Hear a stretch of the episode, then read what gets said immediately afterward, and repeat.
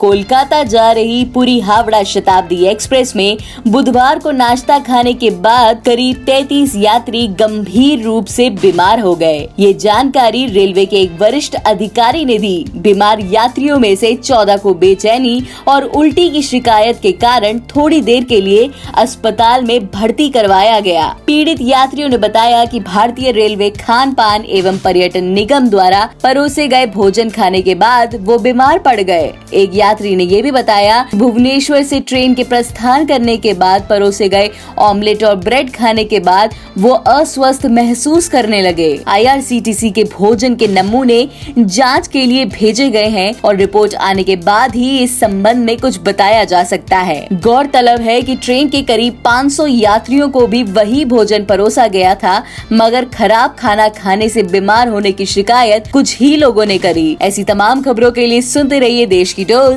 her rose only on dose app